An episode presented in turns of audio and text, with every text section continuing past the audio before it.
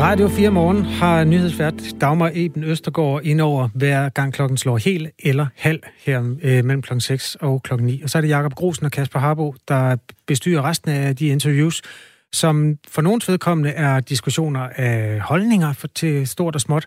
Andre steder er der bare mennesker, der gerne vil diskutere fakta. Det gælder også i sms'en. Skal I have det ind med skeer? Joe Biden er ikke præsident, selvom I gerne så det i Radio 4, skriver Tommy. Det er rigtigt. Præsidenten i USA hedder Donald Trump et par måneder endnu. Derefter kommer en ny præsident, som hedder Joe Biden. Hvorfor lyver I? Biden har ikke vundet, eller en skriver. Samme svar. Ja, men altså, det, det kan man sgu ikke diskutere, det der. Associated Press i Amerika har altid været den øh, myndighed, eller den, det pressekorps, som har udråbt vinderen af det amerikanske præsidentvalg. De gjorde det for fire år siden, da Hillary Clinton tabte til Donald Trump.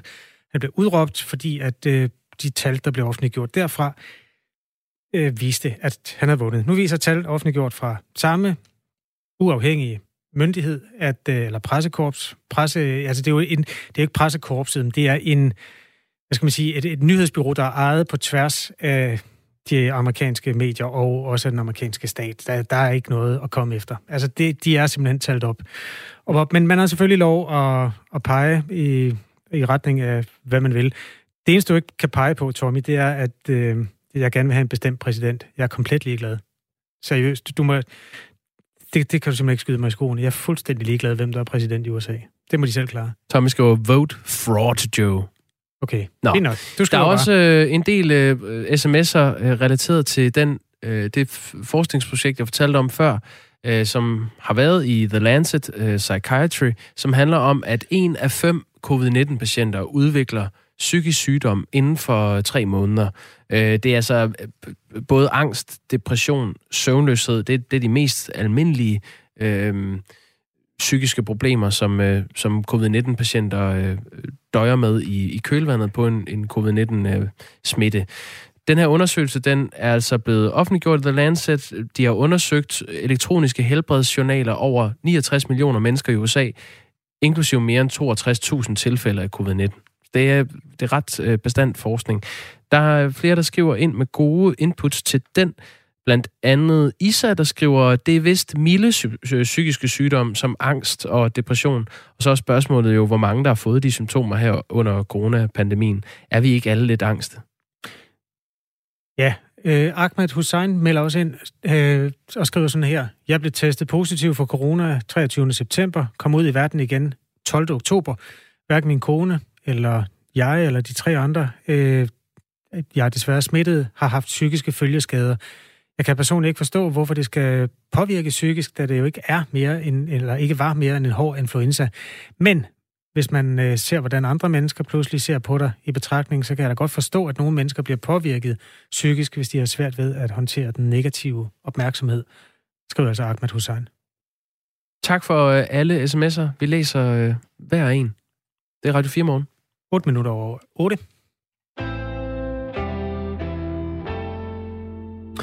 Tallene for øh, antallet af coronatestede og smittede og indlagte bølger op og ned, og så kan man øh, en gang imellem lige gøre status på, hvordan ser prognosen ud. Øh, jeg fortalte før, at Statens Serum Institut ser, at det går, øh, i hvert fald de kommende to uger, kommer til at gå lidt bedre i, i Danmark.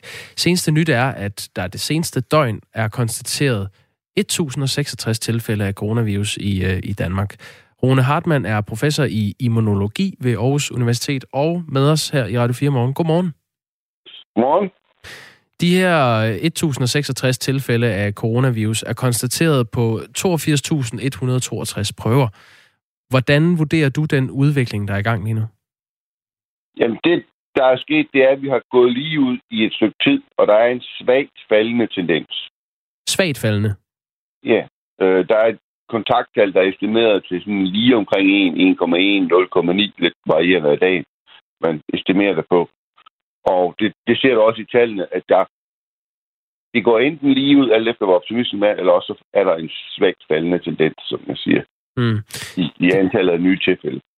Altså 0,9 øh, er altså kontakttallet. Det betyder, at 10 personer, der er smittet med coronavirus, vil smitte 9 andre. Det lyder jo stadig ja. ret meget. Jo, men hvis 10 kun smitter 9, så vil det jo falde over tid. Det er korrekt. Er du med? Ja, ja, ja, helt med, øh, men langsomt. Så, ja, ja. ja. Øh, så, så det er egentlig det, vi gerne vil have. Vi vil, vi vil kæmpe med næb og klør for at få kontakttallet ned under en. Ikke? Øhm, hvis man kigger på antallet af indlæggelser, så er det øh, øh, stigende. Der er, der er 33 patienter på intensivafdeling og 21 i respirator. Øh, det er første gang siden 8. maj, at der er flere end 200 indlagte, og antallet er samtidig det højeste siden 5. maj. Der er det seneste døgn er antallet af indlagte steget til 211 personer ja. i alt. Hvor, hvor bekymrende er det? Jamen, jeg synes egentlig ikke, det er voldsomt bekymrende. Øh, antallet af indlagte er en direkte funktion af antallet af nye smittede.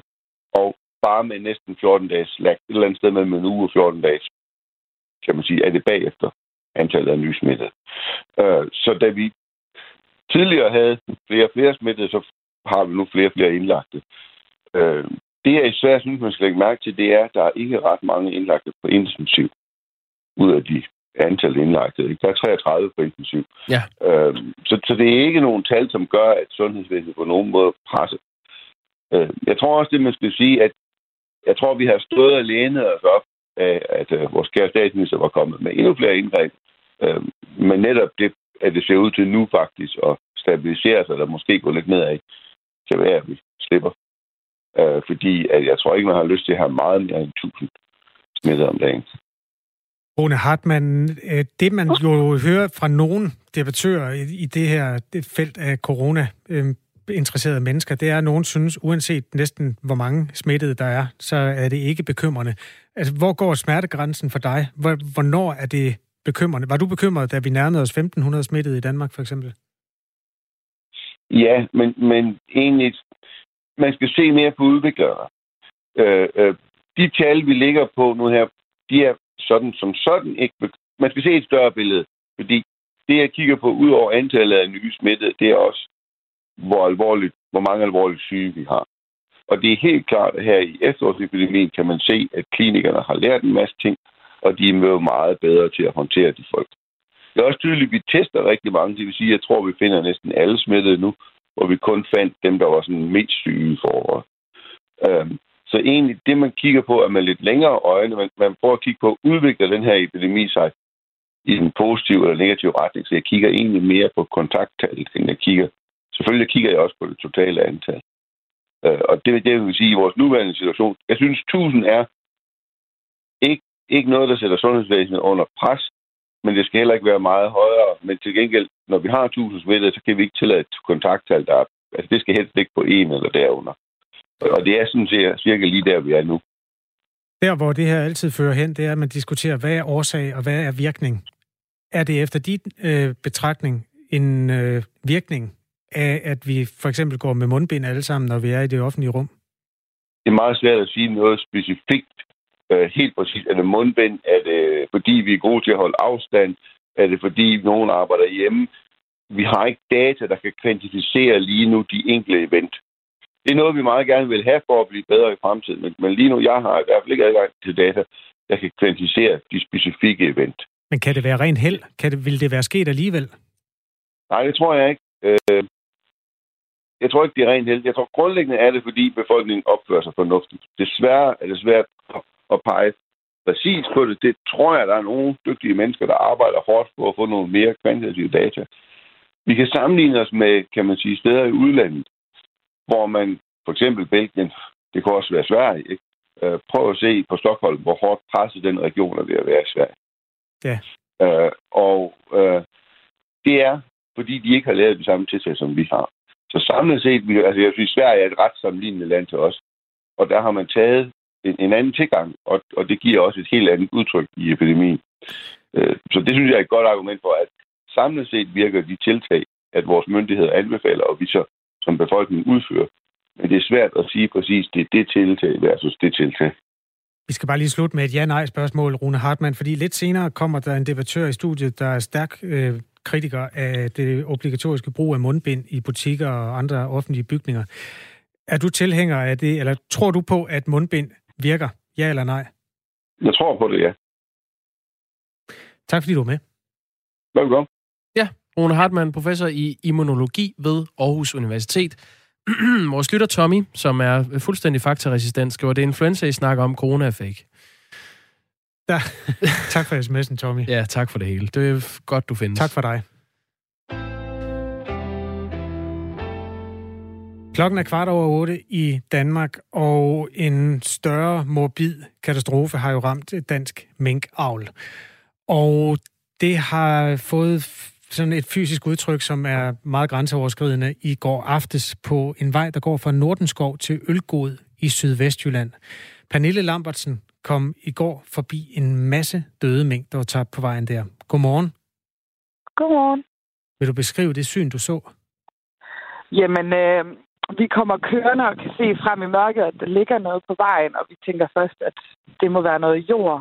Og når vi så kommer tættere på, så kan vi simpelthen se, at det er, det er, det er mink, utallige mink, og det var, altså, det var et voldsomt syn.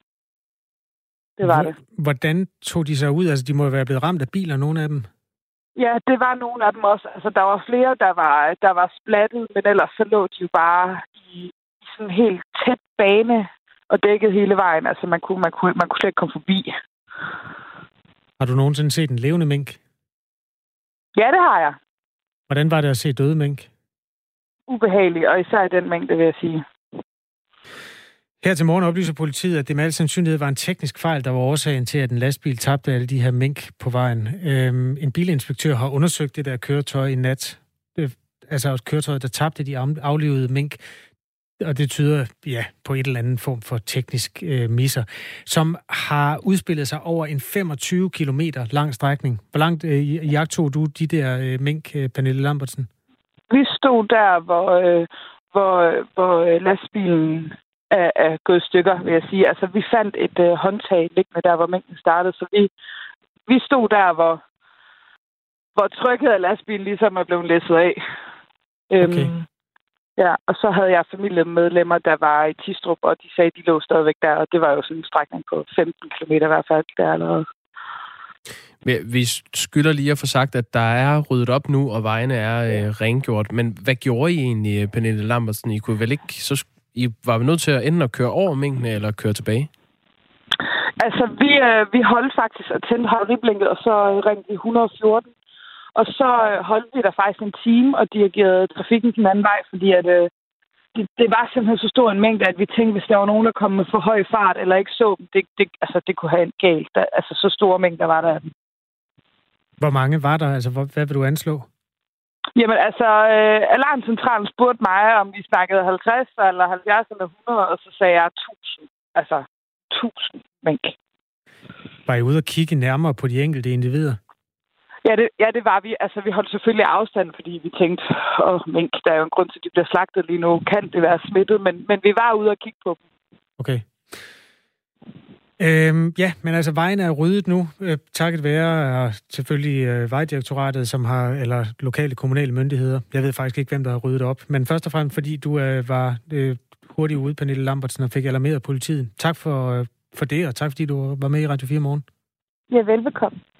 Pernille Lambertsen, som altså opdagede det brede spor af døde mink på en vej, der går fra Nordenskov til Ølgod i Sydvestjylland, som jo altså er en af de regioner, hvor den oprindelige smitte ikke er grunden til, at man afliver mink. De øh, mink i Sydvestjylland aflives efter mine oplysninger på grund af altså den der kollektive henrettelsesordre, der udgik onsdag aften. Nej, nu kalder du det en ordre. Det, det er ærgerligt, at du har misforstået det som en ordre. Det var jo bare en opfordring. Det var en opfordring. Som Måns. Ja. Jensen siger, øh, Alexander fra Silkeborg på 29 år skriver, fedt at du også skriver alder på, øh, Alexander. Jeg forstår ikke, at der ikke er en større opstand i befolkningen mod regeringen. Hvis det var et mere sexet erhverv som køer eller andre dyr, så vil folk nok være på barrikaderne. Så synd for... Ej, der kom lige nogle flere med. Så synd for industrien og Nordjylland. K.H. Alexander. Jens, han skriver, synet af de døde mink på vejen er vel lige så klamt, som når en rig dame, dame spangulerer rundt i en minkpels. Ja. Erik skriver, ingen katastrofe, at minkfarmene lukkes ned i Danmark. Storbritannien lukkede dem ned for et par årtier siden grundet dyrevelfærd, og andre lande har siden fuldt trop og følger nu trop. Skamfuldt, at Danmark har tilladt det indtil nu. Det er primitivt og usiviliseret, og det bærer minkfarmer og deres repræsentanter også præg af, når de er i medierne. Klokken er 8.20. Der er en lytter, der vist ikke øh, har været med hele morgen, som spørger, kommer I forbi landskampen? Vi har været der, øh, kære lytter. Vi har faktisk både talt med DBU og med øh, Jakob øh, Alman, fodboldspiller fra AB, som er blevet overraskende udtaget til landsholdet. Øhm, det kan du høre på podcast. Ja, du, du kan bare hente den det, det sted, hvor du henter din, din ting. Øhm, det var både en diskussion med DBU, også omkring, øh, hvor stort et tag har det her landshold egentlig i den samlede befolkning i øjeblikket. Der er en, der kommenterer den øh, ting ved at skrive, tallene er droppet, fordi kampene har skiftet kanal. Og det kan jeg godt bekræfte, at øh, eller kampene har i virkeligheden i mange år ligget på den øh, kanal, der hedder Kanal 5, mm. der hører under Eurosport-konglomeratet. Det, der har skiftet, er måske i virkeligheden, øh, at UC ikke længere distribuerer de øh, tv-kanaler, og det har fået seertallene til at falde ret gevaldigt. Nogen har kompenseret ved at købe, jeg tror det er Dplay, man skal have for at kunne se de kampe. Og så er der jo altså også nogle øh, tv-udbydere, der har Kanal 5 og Kanal 6 i deres pakker. Men det er altså Kanal 5, man kan se den på i aften, hvis man gerne vil se, hvordan det ser ud, når de møder. Man kan selvfølgelig også, øh, jeg ved ikke, hvordan, lukker de tilskuere ind på Brøndby Stadion? 500 eller... Mm, Nej, det gør de nok. De er i hvert fald solgt, hvis det er. Ja, det, det er jeg simpelthen ikke klar over. Den bliver garanteret også sendt på P3. Så er god gamle, må ikke det er Andreas Kravl, der kommenterer den der. Klokken er 8.22. Nu skal vi til et interview, som vi har efterspurgt i en øh, lille uge. Godmorgen, Lars Rav Brystring. Godmorgen. Godmorgen. Koncernens sikkerhedschef i Kriminalforsorgen. Øhm, jeg opridser lige sagen. Lad os øh, lægge ud med at høre et klip med øh, tillidsmand for de ansatte i øh, Danmarks mest sikre fængsel, Storstrømfængsel. Han hedder Mads Holgersen. Øh, hvis vi skal sende endnu flere hjem, ja, så ved jeg faktisk ikke rigtigt, hvad man vil gøre så må man måske indkalde øh, Tivoli til Garden eller lukke fængslet ned, eller jeg, jeg ved simpelthen ikke, hvad man vil gøre, hvis vi sender endnu flere hjem.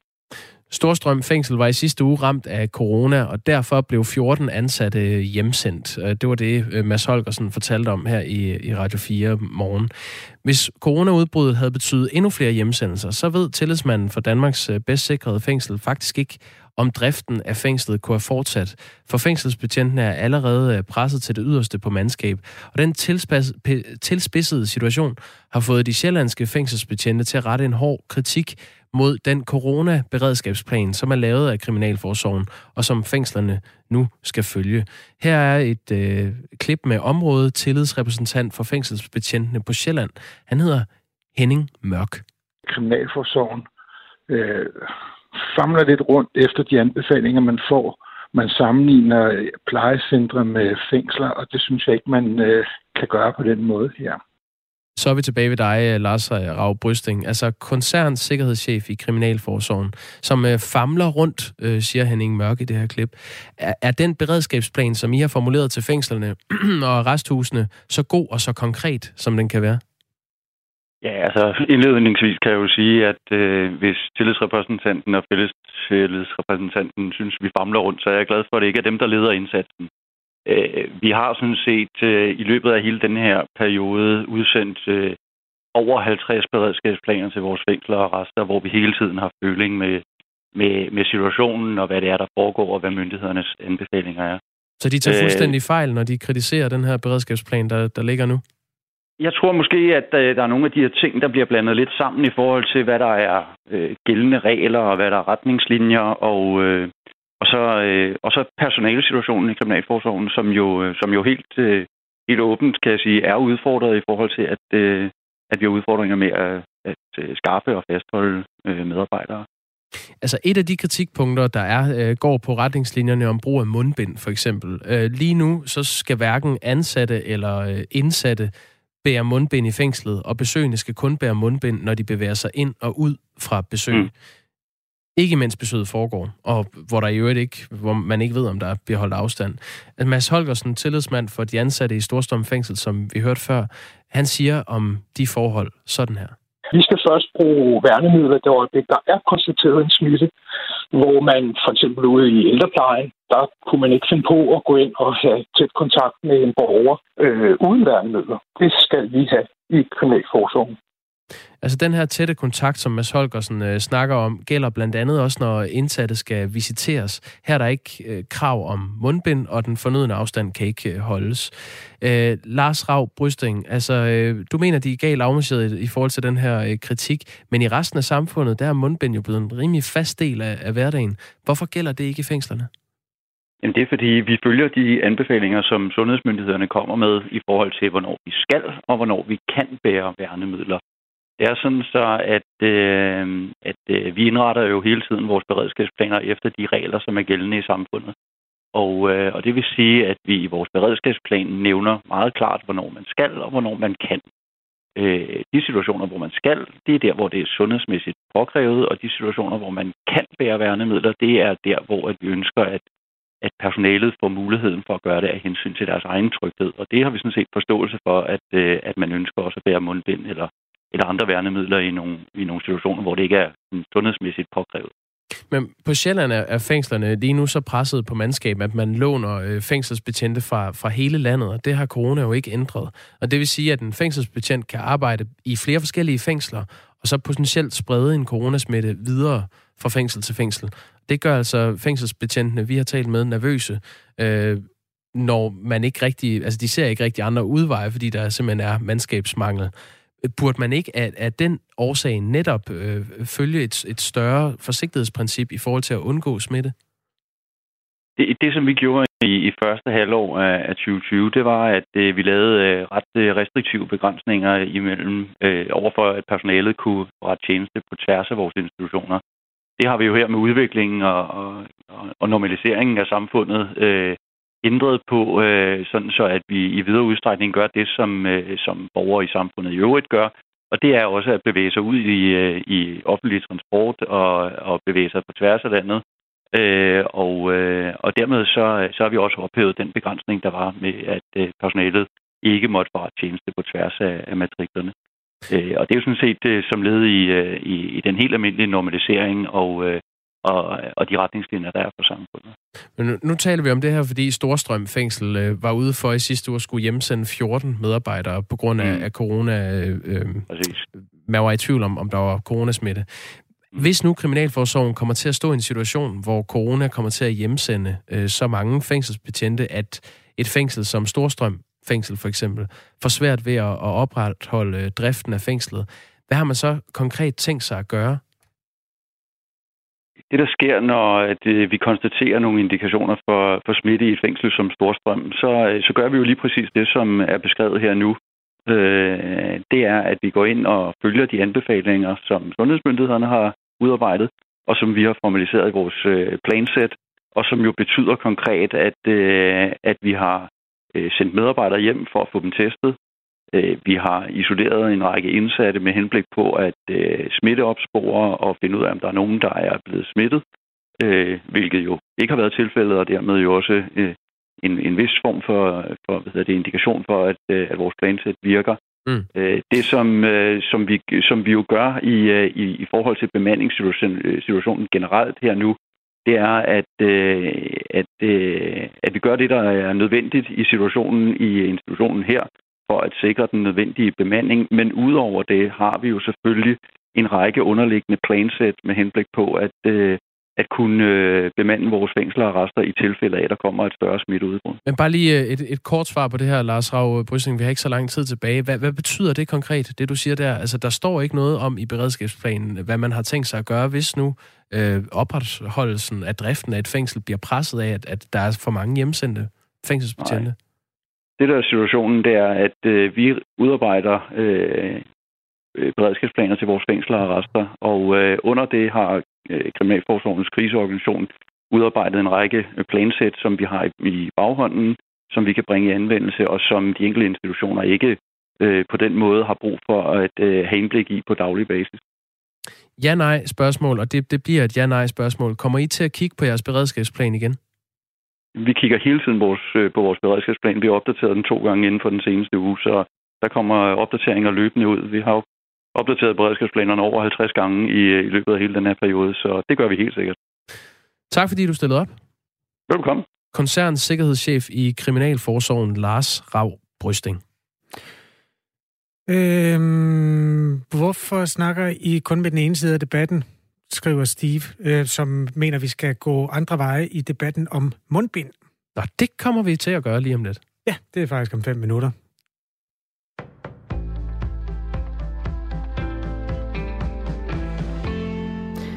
Fødevareminister Mogens Jensen skal i dag stå skoleret i mink-sagen, hvor regeringen har beordret aflivning af alle danske mink, uden at have lovhjemmel til det.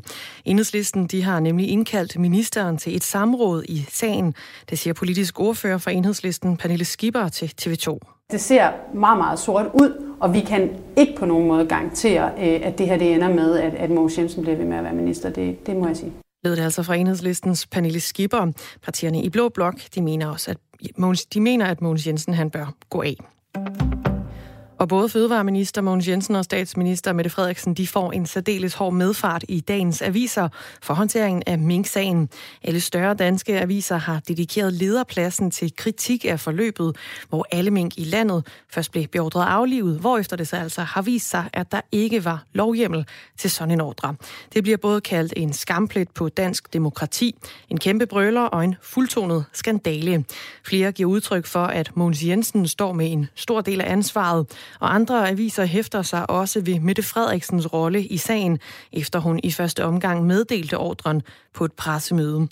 Siden det skældsættende pressemøde har Mogens Jensen udad tilstået som den ene ansvarlige minister, og, for time, og time for time bliver det stadig mere klart, at statsministeren er parat til at ofre ham, hvis det måtte vise sig opportunt, skriver Avisen Jyllandsposten. Ekstrabladet de peger også pilen i retning af Frederiksen, og de finder det ikke særlig sympatisk, når chefen sender aben nedad, skriver de. Flere aviser de kræver en tilbundsgående undersøgelse i sagen. Demokraterne beholder deres flertal i repræsentanternes hus i USA. Ifølge en prognose fra nyhedsbyrået AP har partiet her til morgen dansk tid sikret sig de nødvendige 218 pladser i repræsentanternes hus, der har i alt 435 pladser. Imens der har republikanerne ifølge prognosen sikrede sig 204 pladser. Og det var forventet, at demokraterne ville fastholde flertallet i repræsentanternes hus. Det siger chefredaktør ved mediet kongressen.com, Anders Agner, til Radio 4 morgen. Det, der er det, det lidt uventet set med demokratiske briller i hvert fald, det er, at øh, de har krympet deres øh, flertal i, øh, i repræsentanternes hus. Det vil sige, at republikanerne faktisk har vundet nogle, nogle sæder, og dermed også kommet tættere på at kunne flippe flertallet i, senat, i repræsentanternes hus. I kongressens andet kammer, senatet, der ligner det meget, at flertallet først bliver endeligt afgjort i begyndelsen af januar. Ingen af kandidaterne i delstaten Georgia, hvor der er to senatspladser på spil, har ifølge prognoserne vundet de påkrævede 50 procent for at vinde i første valgrunde. Derfor så skal de ud i en anden og afgørende valgrunde den 5. januar. Ender det med, at republikanerne fastholder senatsflertallet, jamen så øh, bliver det stort set umuligt for Joe Biden at få sin politik gennemført, fordi så vil splittelsen i kongressen være det samme som, at han er handlingslammet rent politisk, så kan han ikke få sine store lovpakker igennem, fordi det vil republikanerne aldrig nogensinde give, øh, give lov til. Sådan sagde Anders Agner, der er chefredaktør ved mediet kongressen.com. Bjarne Ries, han er ikke længere teammanager på cykelholdet NTT. Holdet med base i Sydafrika oplyser i en pressemeddelelse, at den tidligere Tour de France-vinder ikke fortsætter i chefjobbet, som han har haft siden januar.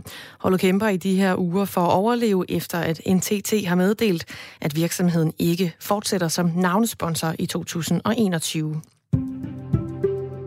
I dag fortsætter gråvejret, og i Sønderjylland er der mulighed for noget stedvis tåge. Det holder stort set tørt, men der kan stedvis komme en lille smule finregn. Temperaturerne de lander mellem 5 og 9 graders varme, og vinden den bliver svag til jævn fra sydøst og syd.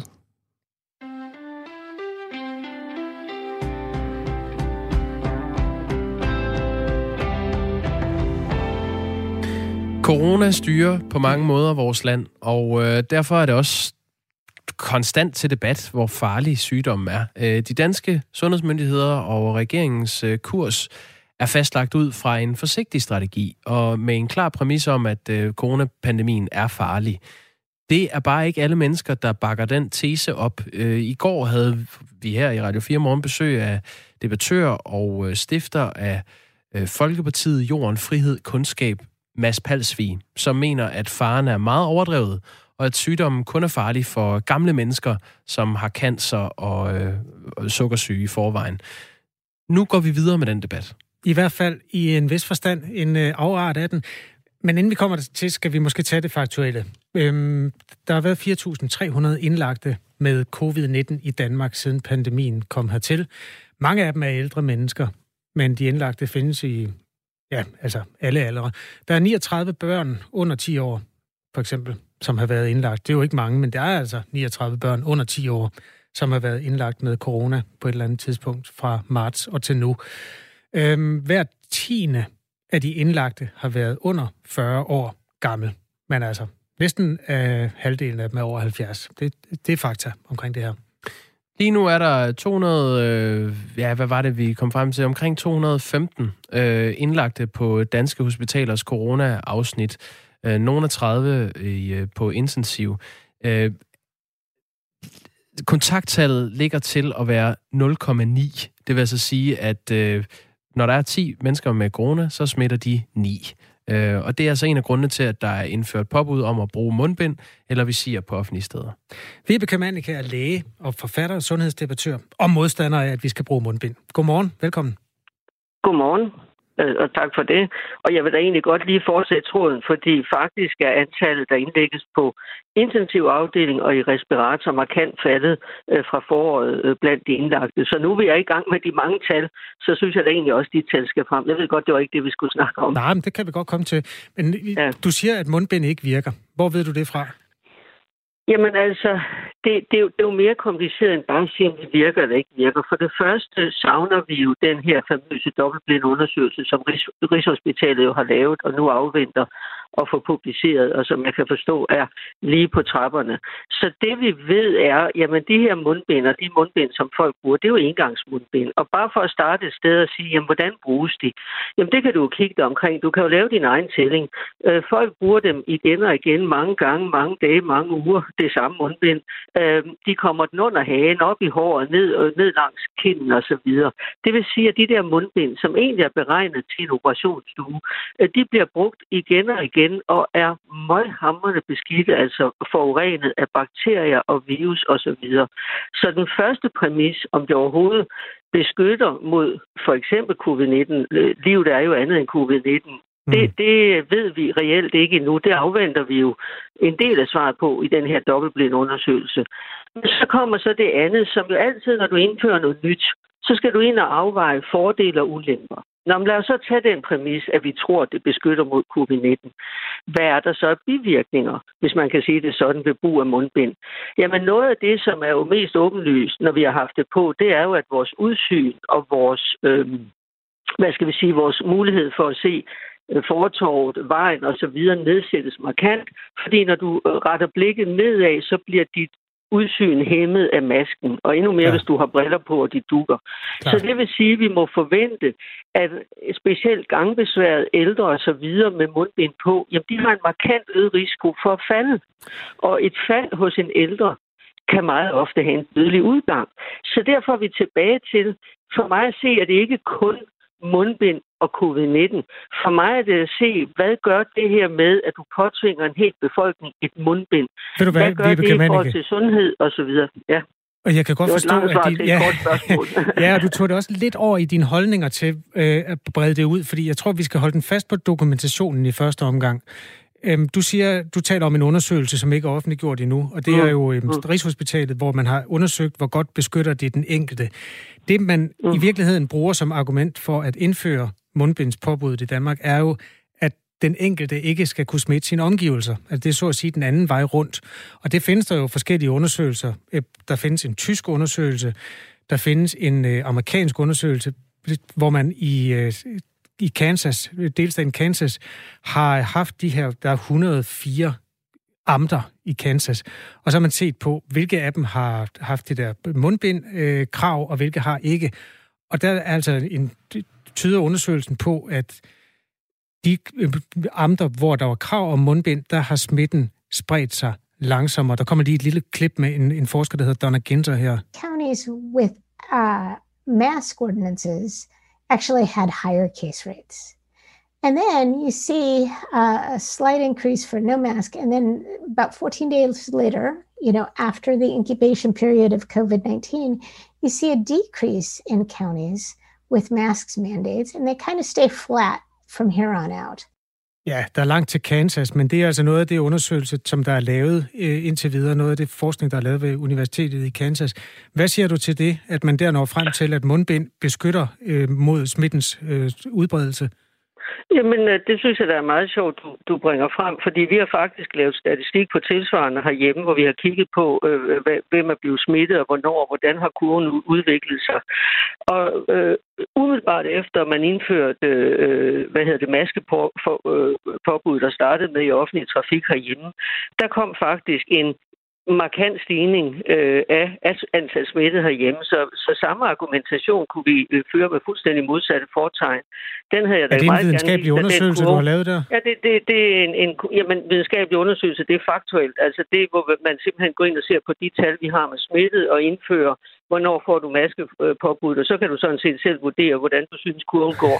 Men den går markant op. Det jeg bare vil sige i forhold til forskningen, det er jo, at i bund og grund ved vi det jo ikke. Der blev lavet en stor meta-analyse i, i Lancet her i, i juni, hvor man ligesom gennemgik, øh, som jo er det, vi lærer jo primært kigger på, hvad, hvad når vi summer det hele sammen for imod, hvad har vi af studier, hvad er det for en type studier, hvad er validiteten af studierne osv.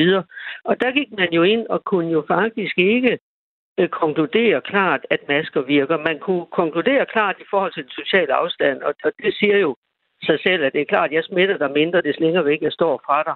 Øh, men dem med maskerne forblev faktisk inkonklusiv, så, så at du har fået, fundet en eller anden pusseløjelig en fra Kansas, der synes jeg, at vi skulle bare have taget de danske tal, fordi der vil du se meget... Men der er ikke lavet, Vibeke Mannicke, en peer-reviewed forbud. Øh, universitetsundersøgelse af de danske tal. Jeg er godt klar at du har nogle betragtninger omkring, at når kurven nej, nej, er på vej nej, opad, nej, nej. Øhm, ja, og det, ja, der er lavet en ja. tysk undersøgelse, der viser, at det, det altså kommer til samme konklusion øh, på, fordelt på delstater, også universitets... Øh, funderet undersøgelse.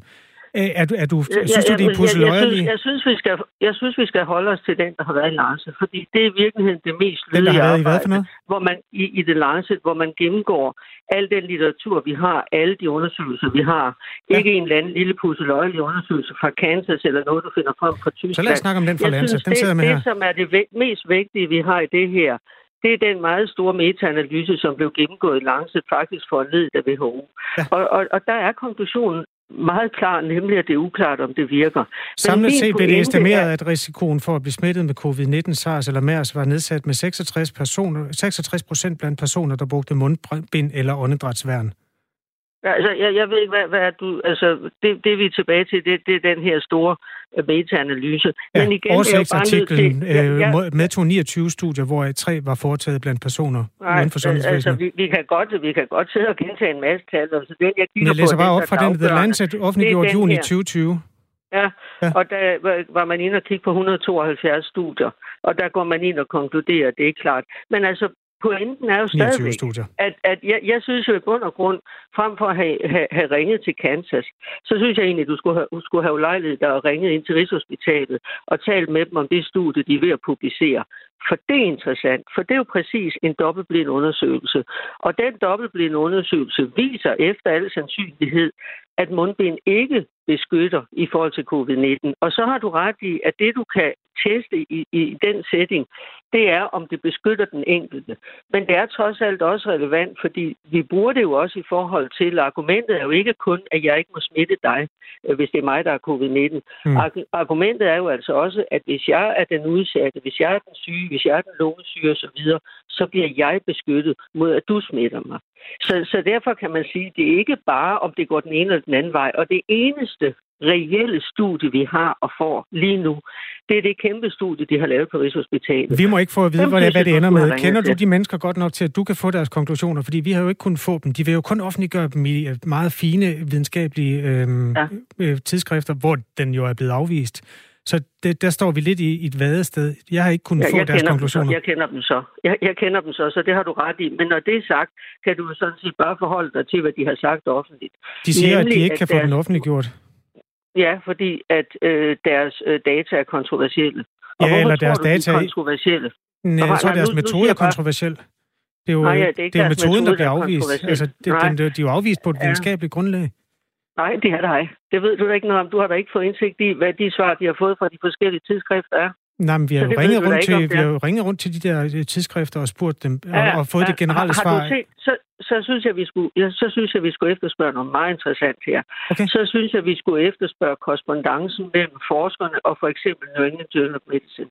Så synes jeg, vi skulle efterspørge afslagene fra JAMA, som de vist også har fået afslag fra. Jeg tror også, de har fået øh, fra Archives of øh, Internal Medicine. De har fået fra forskellige før vi kan sige, hvad grundlaget er for afslagene, så synes jeg, at du og jeg skulle se, hvordan den korrespondence har været, og hvad Men har du den? Fordi vi har jo for- ikke øh, kunnet få andet end Nej, det svar, at det var på et nej, ja, videnskabeligt ja. grundlag.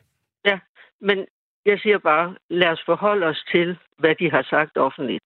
Og der har de sagt, og der har de peget på, at deres fund er kontroversielle. Og det betyder i en verden, hvor det er blevet til et stort maskepi, om man så må sige, og, og vi har fået indskrænket vores øh, grundlovsrettigheder øh, og vores frihedsrettigheder på så løst et grundlag. Der havde det jo været kærkommen et at spørge dem, men to at sige, hvad er det kontroversielle? Ja, det må jo være, at det faktisk viser, at de ikke har effekt. Altså, det er jo sådan, man må tolke det, men lad os se. Det, jeg, jeg formoder, det kommer i løbet af ganske få dage. Men det er jo reelt det studie, der er relevant, og ikke meget andet. Øhm, jeg tror, vi lige skal runde det med frihed- frihedsrettigheder. Det fylder meget for nogle af de mennesker, der ytrer sig i den her, og det har du har også i en af dine Facebook-videoer øhm, sagt, det... Nej, ved du, vi kan høre klippet faktisk. Det at komme befolkningen i masker, det er en dehumanisering. Det er jo et, en krænkelse af vores frihedsrettigheder. Kan man og må man overhovedet det i grundloven? Spørg øh, du, Vibeke Mannicke. Hvad, hvad er det for nogle frihedsrettigheder, der bliver krænket? Jamen altså, det er jo grundlovens øh, paragraf 71. Den personlige frihed er jo krænkelig. Øh, og, og for mig at se, når man går ind og i, i, kræver, at vi bærer mundbind i det offentlige rum, og faktisk også øh, på, i, på virksomheder, jamen så er det jo en meget, meget voldsom frihedsberøvelse. Det, det, det er jo om mm. noget, noget, som går ind og indskrænker min frihed i helt massiv grad. Så det synes jeg, der er, er, er, vi kan kalde det en mundlænke. Det er ikke en fodlænke, men det er en mundlænke med alt det, der, der, der ligger i det herunder. Det er sværere for mig at kommunikere og interagere med andre mennesker osv. Så det er da en, en, en meget grov frihedsberøvelse, og, og jeg, jeg undrer mig meget over, nu er jeg ikke jurist, nu er jeg retfærdigvis læge, ja. men øh, jeg undrer mig rigtig meget over, at der ikke er jurister, der er gået meget mere efter den øh, del. Nu taler vi om minkmassakre, ja, ja, ja. men vi kunne også tale om en, en, en mundbindsmassakre, fordi for mig ser det en meget stor krænkelse af min frihed og en frihedsberøvelse. Så jeg ser det ja, som en krænkelse ja. af grundloven. Men, igen, ja, men, men prøv at høre, jeg, vi skal lige, jeg det, det, det er sjovt, du spørger, fordi vi har faktisk en jurist på bånd her. Han hedder Jens Elo Rytter. Han er en af Danmarks fineste eksperter i, i det her med både grundloven, og han har skrevet en bog, der hedder Individu, Individets grundlæggende rettigheder. Og vi har spurgt ham, øh, om det her det krænker vores grundlovssikrede ret. Den form for udfoldelse af personligheden, som øh, man selvfølgelig bliver begrænset i en, i en vis forstand. For det første er det jo et forholdsvis lille indgreb, og for det andet er der ikke rigtig nogen beskyttelse af, af personligheden og udfoldelsesmulighederne på den måde i grundloven. Grundloven er ret gammeldags øh, på det punkt. Øh, så øh, der er ikke rigtig noget at hente i grundlovens rettighed. Nej, der er ikke noget at hente, eller sådan kort fortalt. Det at komme befolkningen... Hov, ja, kort fortalt. Øh, vores, vores grundlov beskytter os ikke mod den type. Øh, var, var det klart svar nok til dig? Altså, det må vi jo så få ændret. Det ændrer jo ikke ved, at, at jeg og rigtig mange andre mennesker opfatter det jo som en, en meget grov indskrænkelse af, af vores frihed. Øh, og, og så kan det godt være, at det du ikke er enig i, og det er han ikke enig i, og hurra for det. Men det ændrer ikke ved, at sådan ser jeg det. Jeg ser, at det er en meget, meget grov indskrænkelse af min frihed øh, og min medmenneskers frihed. Og så kan man sige, at hvis grundloven ikke har taget hensyn til det, øh, jamen altså, så må man jo få det tænkt ind. Altså, man kan sige, at der er jo rigtig meget af det her øh, forfærdelige forløb. Nu så vi med mink hvor, hvor virkeligheden øh, kommer forud for lovgivningen, ja. så må man jo tilpasse det. Det sagde Vibeke Mannicke, som er læge, forfatter og sundhedsdebattør. Tak fordi du var med i Radio 4 morgen. Ja, så synes jeg også, vi skal sige, at jeg har en PhD. Vi kan jo lige så godt tage alle svømmemærkerne med. det er fair nok. Det er naturligvis. Tak, tak fordi du var med. Tak. Selv tak. Klokken er 8.49. Du hører Radio 4 morgen. Og med, øh, juristen, vi hørte for lidt siden, han hedder altså Jens Elo Rytter og er professor øh, ved ja, i jura ved Københavns Universitet. Nu skal det handle om noget øh, helt andet, og så alligevel noget corona-relateret. Vi lægger lige ud med det her klip. Jamen, jeg vil gerne sige klart, øh, at vi har begået øh, en fejl. Øh, der er ikke lovhjemmel øh, til at bede minkavlere om at slå deres øh, mink ned uden for de 7,8 km øh, zoner, øh, der er lavet. Og det skal vi have øh, lovhjem til, hvis øh, vi skal kræve, at øh, avlerne øh, afliver øh, deres øh, mink. Det, du lige har hørt her, det er fødevareminister Mogens Jensen, som lægger sig fladt ned. Han indrømmer, at øh, man har altså begået en fejl i Fødevareministeriet, og man har simpelthen givet en, øh, en ordre om at begå ulovligheder. Altså, eller i hvert fald, det er i hvert fald ulovligt at komme med den øh, instruks, som er kommet. Spørgsmålet er, hvor det efterlader ministeren i Socialdemokratiets bagland. Godmorgen, Erling Mortensen. Godmorgen. Formand for Socialdemokratiet på Læsø. Ja. Mogens Jensen har altså erkendt, at det ikke var lovligt at komme med den her udmelding om, at alle mink i Danmark skulle aflives. Hvad mener du om den sag? Jeg synes, det, det er ikke ret godt det her, for det kan ikke være rigtigt, at der kommer med en undskyld nu, når det hele er slået ned. Det kan jeg ikke se, det, det er grimt. Hvor grimt Hvor er er det? det? Skal han tage sit gode tøj og gå? Han skal tage sit pænt tøj og pakke sammen og gå. Det, det mener jeg. Statens Serum Institut... Ja? Jeg, jeg, jeg synes ikke, at han kan være det bekendt, det her. Og jeg vil sige, at jeg er meget skuffet på regeringen på den måde, at de har kørt det her frem på. Det er ikke godt nok. Nej. Øh, Statens Serum Institut har jo fundet frem til, at coronavirus er muteret blandt mink på danske farme, og dermed kan en fremtidig vaccine være i fare. Det er det, der er hele den grundlæggende præmis for, at man er kommet med den udmelding. Øh, det var dog alligevel ikke en lovlig ordre, der blev givet til alle minkavlere, og det var Mogens Jensen ikke klar over, øh, siger han, da ordren blev øh, udstedt øh, til et pressemøde onsdag i sidste uge. Der lød det sådan her. Altså, jeg er ikke øh, på det pressemøde orienteret øh, om, at øh, vi ikke har øh, lovhjemmel. Det bliver først øh, senere på ugen. Han siger, at han ikke vidste det, Erling Mortensen, øh, og han beklager, at han har begået en fejl. Kan du på nogen måde tilgive det? Nej, det kan jeg ikke.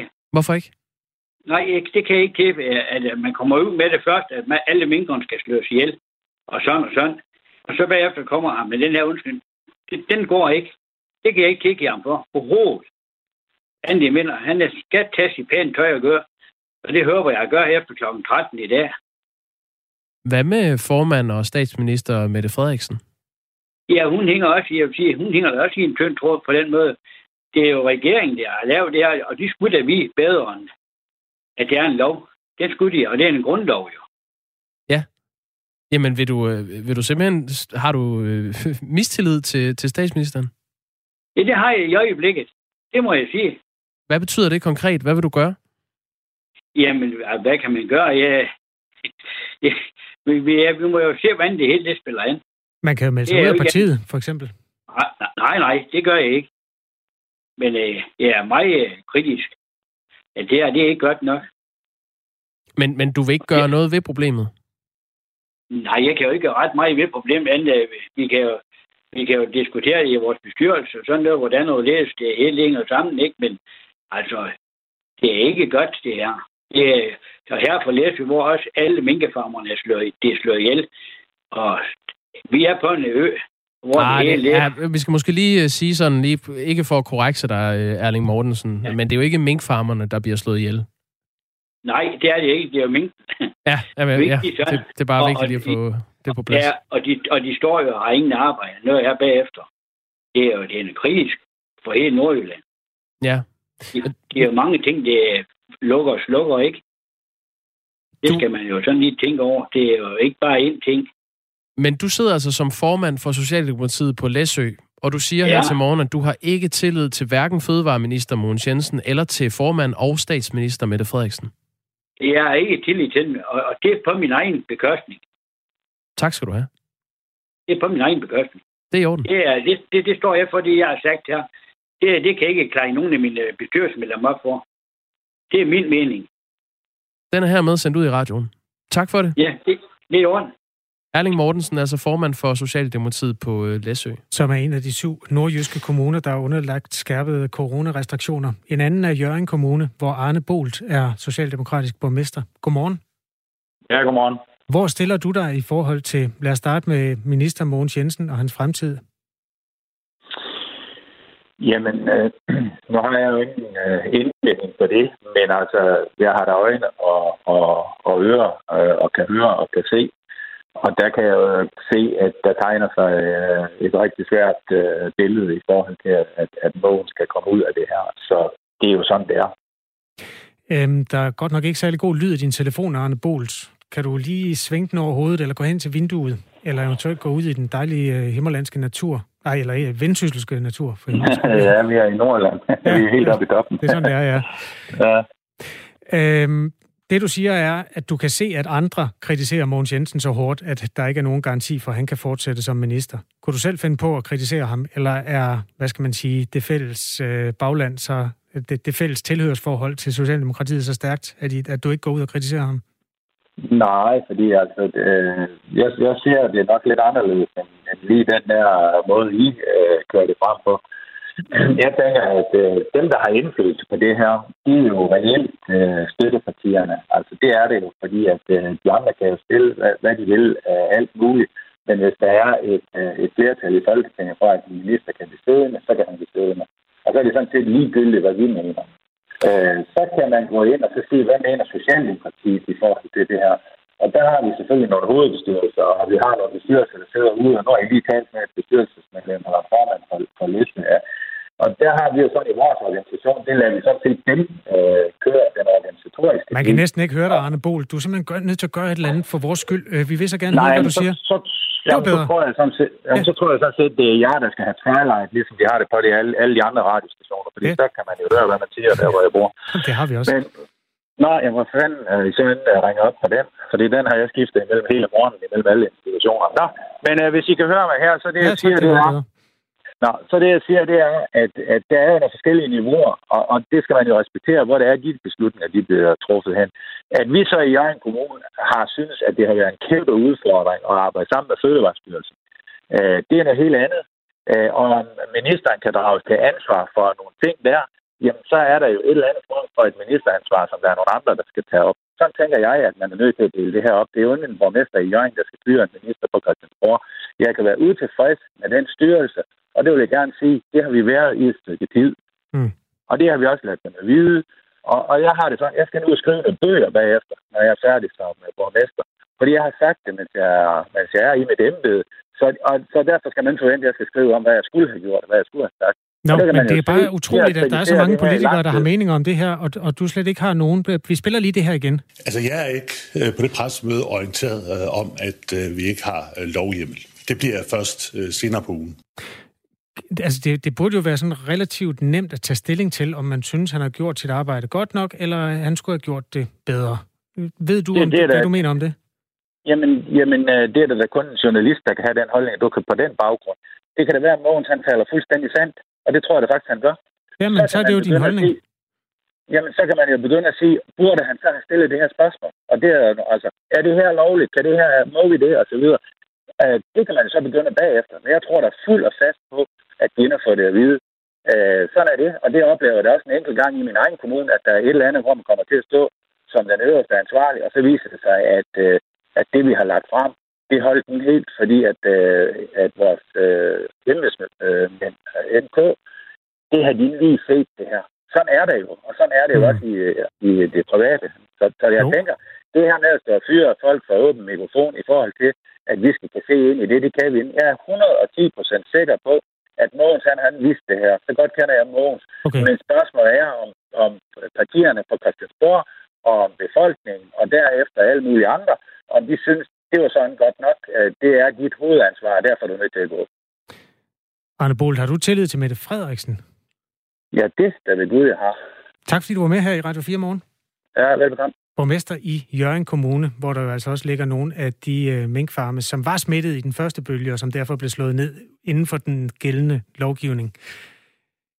Der var ikke noget at komme efter. Men det var der altså på Læsø, hvor Erling Mortensen, altså formand for Socialdemokratiet, øh, hverken har tillid til den ene eller til den anden.